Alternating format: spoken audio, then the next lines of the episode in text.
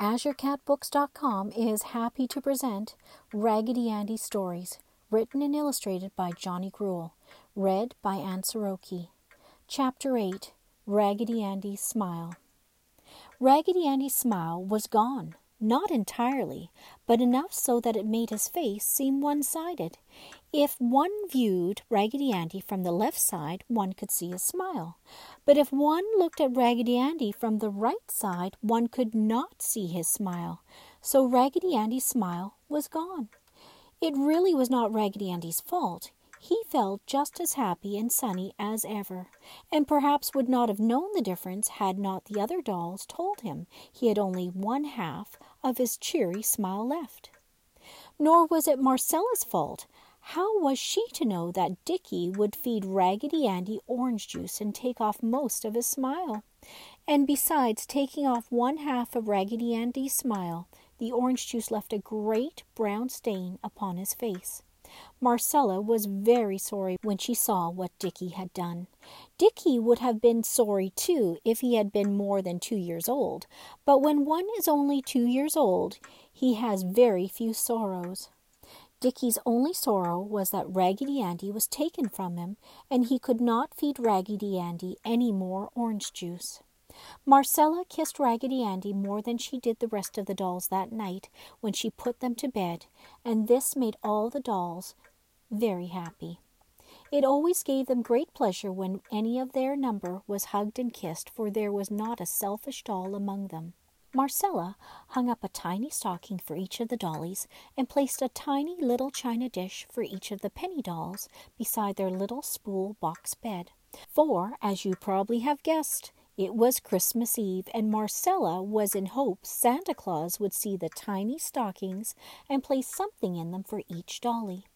Then, when the house was very quiet, the French doll told Raggedy Andy that most of his smile was gone. Indeed, said Raggedy Andy, I can still feel it. It must be there. Oh, but it really is gone, Uncle Clem said. It was the orange juice. Well, I still feel just as happy, said Raggedy Andy. So let's have a jolly game of some sort. What shall it be?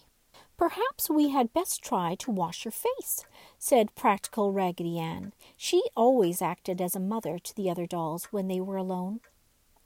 It will not do a bit of good, the French doll told Raggedy Ann, for I remember I had orange juice spilled upon a nice white frock I had one time, and the stain would never come out. This is too bad, Henny, the Dutch doll said. We shall miss Raggedy Andy's cheery smile when he is looking straight at us. You will have to stand on my right side when you wish to see my smile, said Raggedy Andy, with a cheery little chuckle way down in his soft cotton inside. But I wish everyone to understand, he went on, that I am smiling just the same, whether you can see it or not. And with this, Raggedy Andy caught hold of Uncle Clem and Henny and made a dash for the nursery door, followed by all the other dolls. Raggedy Andy intended jumping down the stairs over heels, for he knew that neither he, Uncle Clem, nor Henny would break anything by jumping downstairs. But just as they got almost to the door, they dropped to the floor in a heap, for there, standing watching the whole performance, was a man. All the dolls fell in different attitudes, for it would never do for them to let a real person see that they could act and talk just like real people. Raggedy Andy, Uncle Clem, and Henny stopped so suddenly they fell over each other, and Raggedy Andy, being in the lead and pulling the other two, slid right through the door and stopped at the feet of the man. A cheery laugh greeted this, and a chubby hand reached down and picked up Raggedy Andy and turned him over. Raggedy Andy looked up into a cheery little round face, with a little red nose and red cheeks, and all framed in white whiskers which looked just like snow. Then the little round man walked into the nursery and picked up all the dolls and looked at them. He made no noise when he walked, and this was why he had taken the dolls by surprise at the head of the stairs. The little man with the snow white whiskers placed all the dolls in a row, and from a little case in his pocket he took a tiny bottle and a little brush. He dipped the little brush in the tiny bottle and touched all the dolls' faces with it. He had purposely saved Raggedy Andy's face until the last.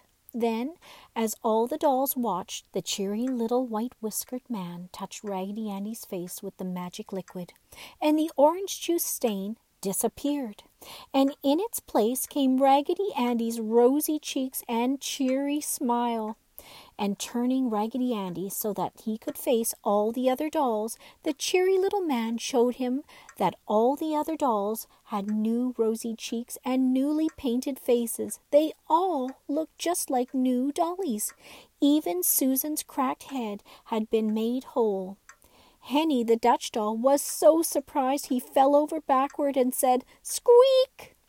When the cheery little man with the white whiskers heard this, he picked Henny up and touched him with the paint brush in the center of the back, just above the place where Henny had the little mechanism which made him say Mama when he was new.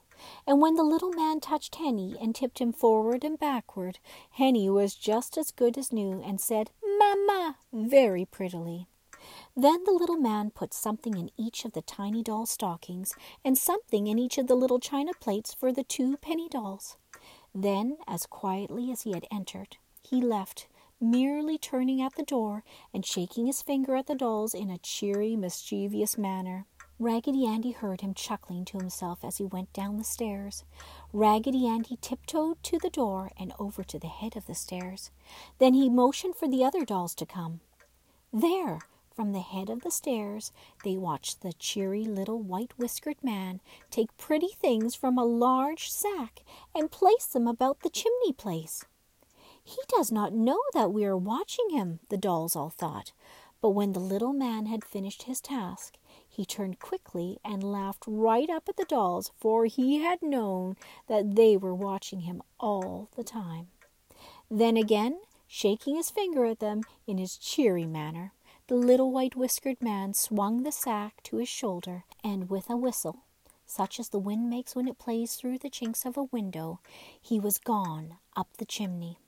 The dolls were very quiet as they walked back into the nursery and sat down to think it all over.